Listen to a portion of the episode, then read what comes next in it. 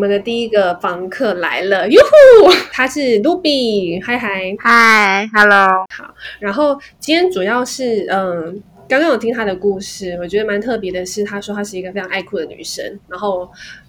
听到国歌她也可以哭，然后这我有点不太能理解，就是可能是三民主义这四个字背后有一个很深的意义吧。这样，然后我想说，就是邀请他来分享他心里面的那个想要跟大家分享的小盒子。嗯，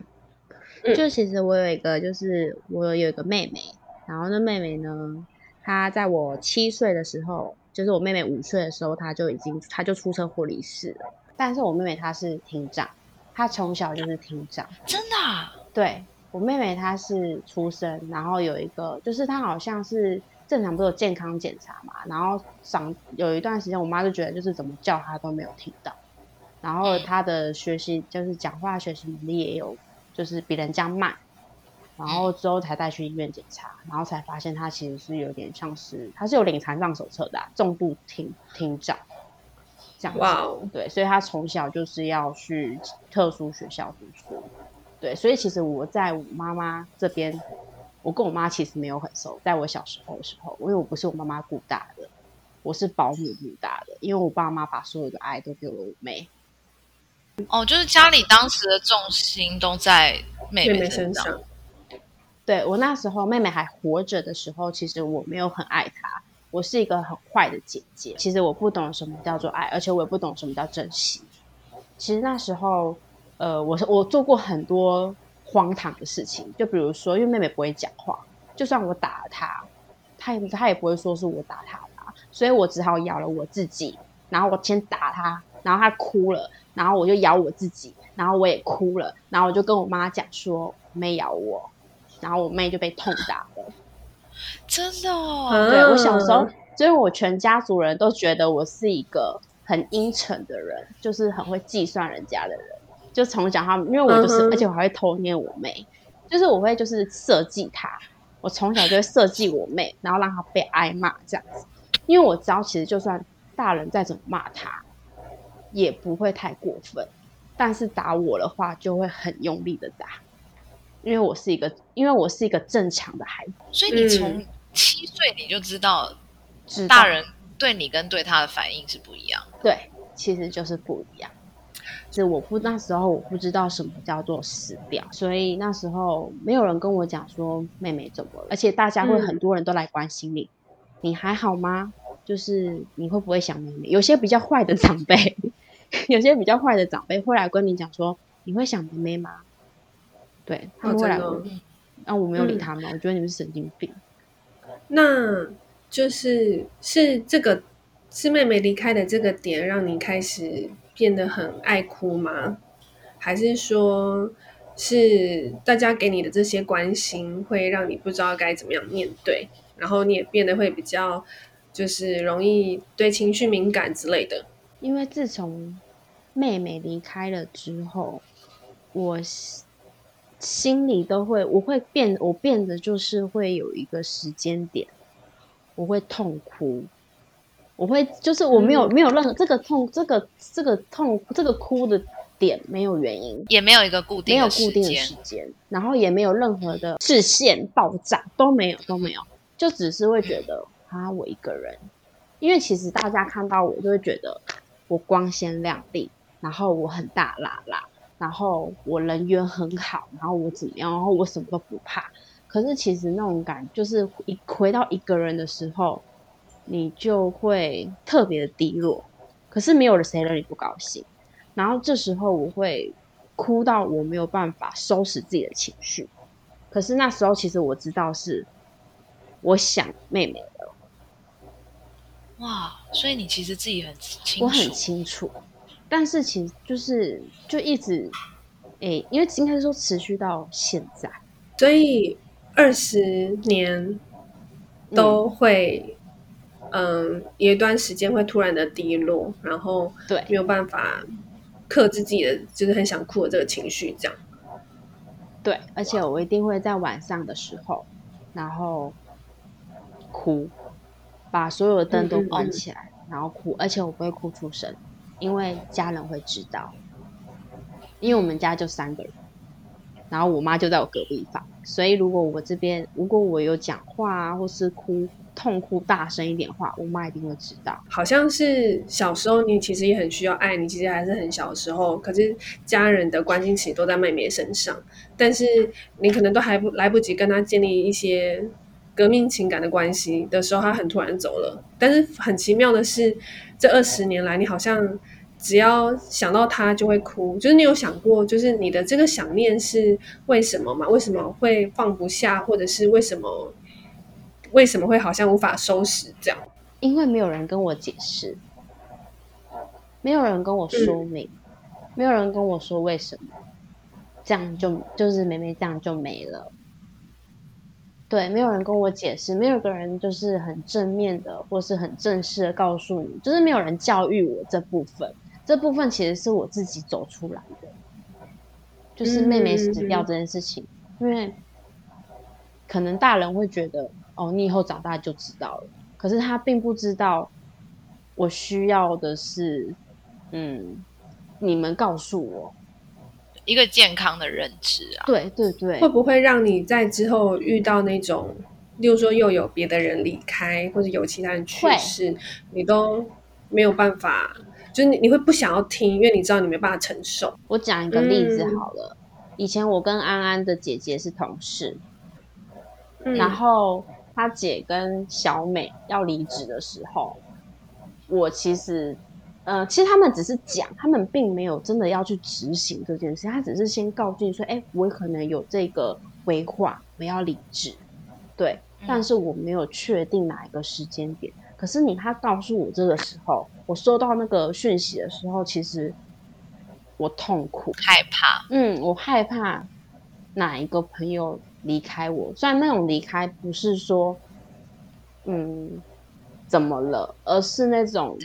在这个职场上，我觉得你是我为，就是我可以依靠的人，可是你却这样子就就是离开这个职场上，我觉得我会有点像那种天塌下来的感觉。懂哎，因为他姐其实是很常很照我的，然后他也会保护我，或是会开导我的人。嗯、可是，在别人的眼光看起来，就会觉得，嗯，有那么严重吗？你都多大了，你干嘛这样？而且他不是谁，他只是你你的同事。我有我我有一段时间，其实我不太敢跟同事建立太良好的关系。对，因为如果要分开的时候，要去处理那个分离的感觉。因为有时候我会怕受伤，而选择自己先走。哦，对耶，我懂，就是你来伤害我，不如我先伤害你那种感觉。对你，你对于就是别人要离开你原本跟他的相处的距离，你会觉得别人离开你，别人抛下你，嗯，这个感觉我也有。对，对啊，所以原来很多人有这个问题耶。嗯，其实讲出来，其实大家都有很多共同点，只是没有讲出来。所以后来发现自己有这样的状况之后，会不会比较释怀一点？就是又有人可能离职，好朋友离职，或者他要去一个比较远的地方的时候，你就会就是会比较掐着自己大腿的说忍住，因为那个东西是在你里面，不会，还是我还是依赖着，还是会，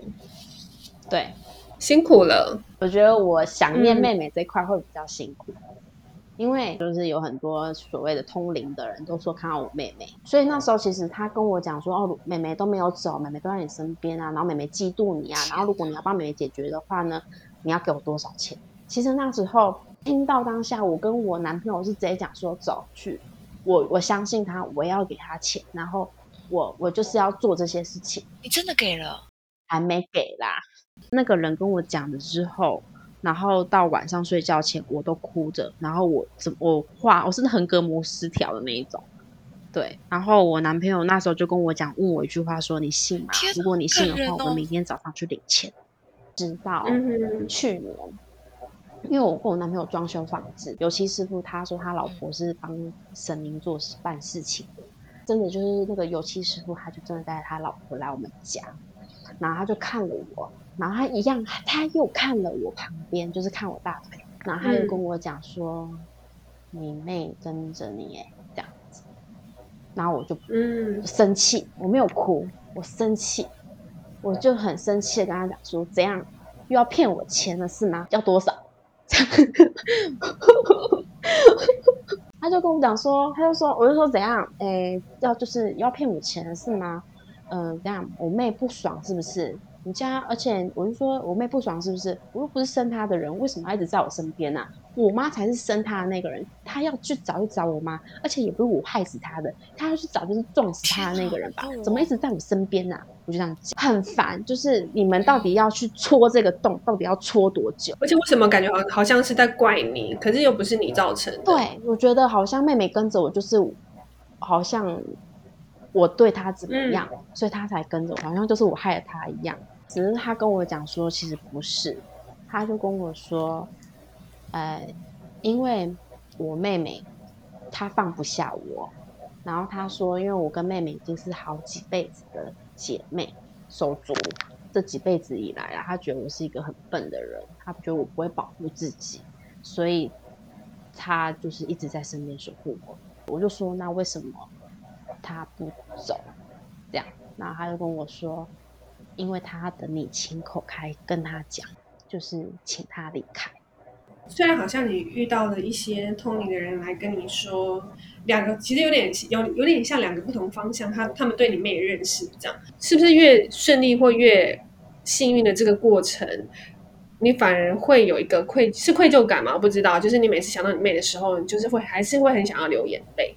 这样就是这他们是会有影响的吧？就像我，其实我这个情绪，其实在昨天就爆出来了，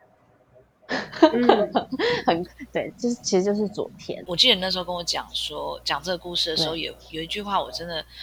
哇！我跟你讲，我那时候听这句话，我认真在在 iPad 前面哭、欸，哎，真的，你那时候跟我说，我我我害怕时间的流逝让我忘记他啊！对对对对对，因为哦。我还我很我很 care 的一点是，我很讨厌有人跟我讲一句话说，嗯，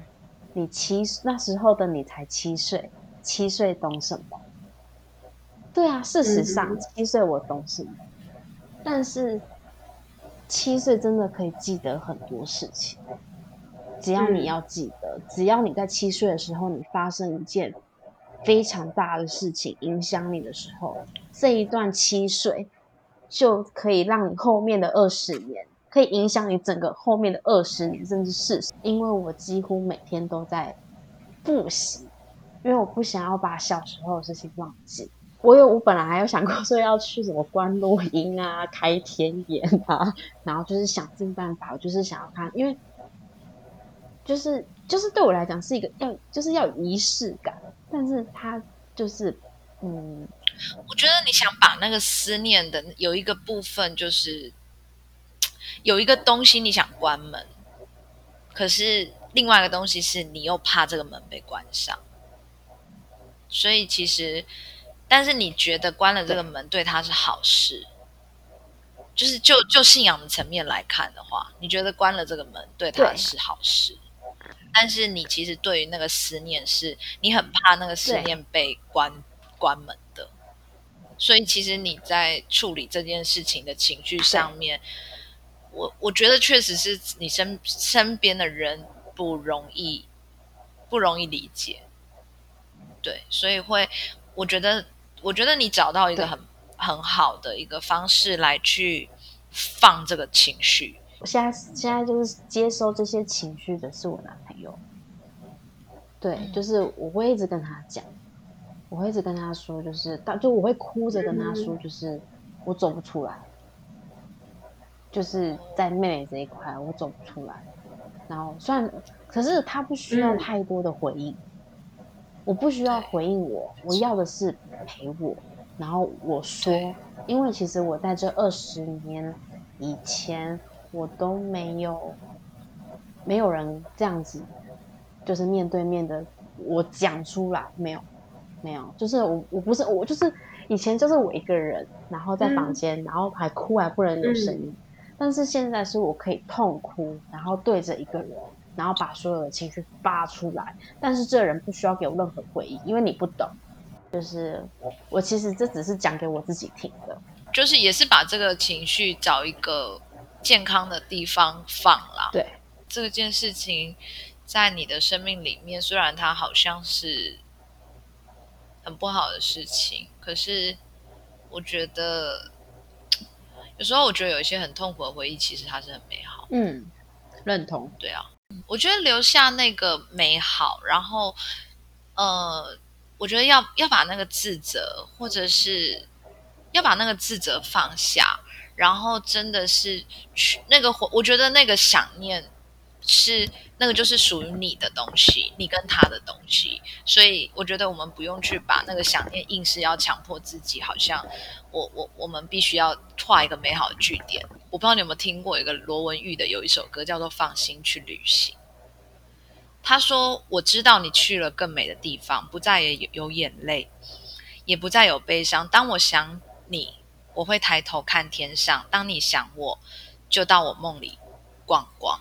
就是我觉得你们之间的那个情谊，那个是没有人带得走的。好适合我这首。就是我觉得那个美好，就是留在我们生命里面，在我们里面，真的是可以成为一个很好的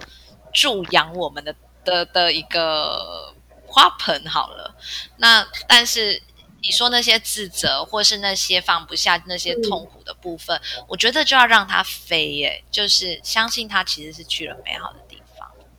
嗯，好哦。今天对啊，我们是不是可以进入结尾了？可以，我们很荣幸。然后，然后希望就是这个故事，嗯，我们听完了，我们希望你之后可以听到你下一个可能更有趣，或者是告告诉我们说，哎，你做这件事之后，就是你人生有没有一些开始改变的一些调整，还是说，就是你会怎么用？哪一种方式？他他小盒子其实很多，他其实小盒子很多，他不需要局限在这里，他东西超多，就是，他不会想要局限在这里，就不要延伸，他东西太多，你要延伸的话，他会没梗这样。有吗？我有很多，还有什么？对啊，就是那个啊，你请老师吃泻药哦哦。那我们可以下次把其他的爆点放在下周，或者是下下周下次。OK，好，那就先这样子。拜拜。好哦，拜拜。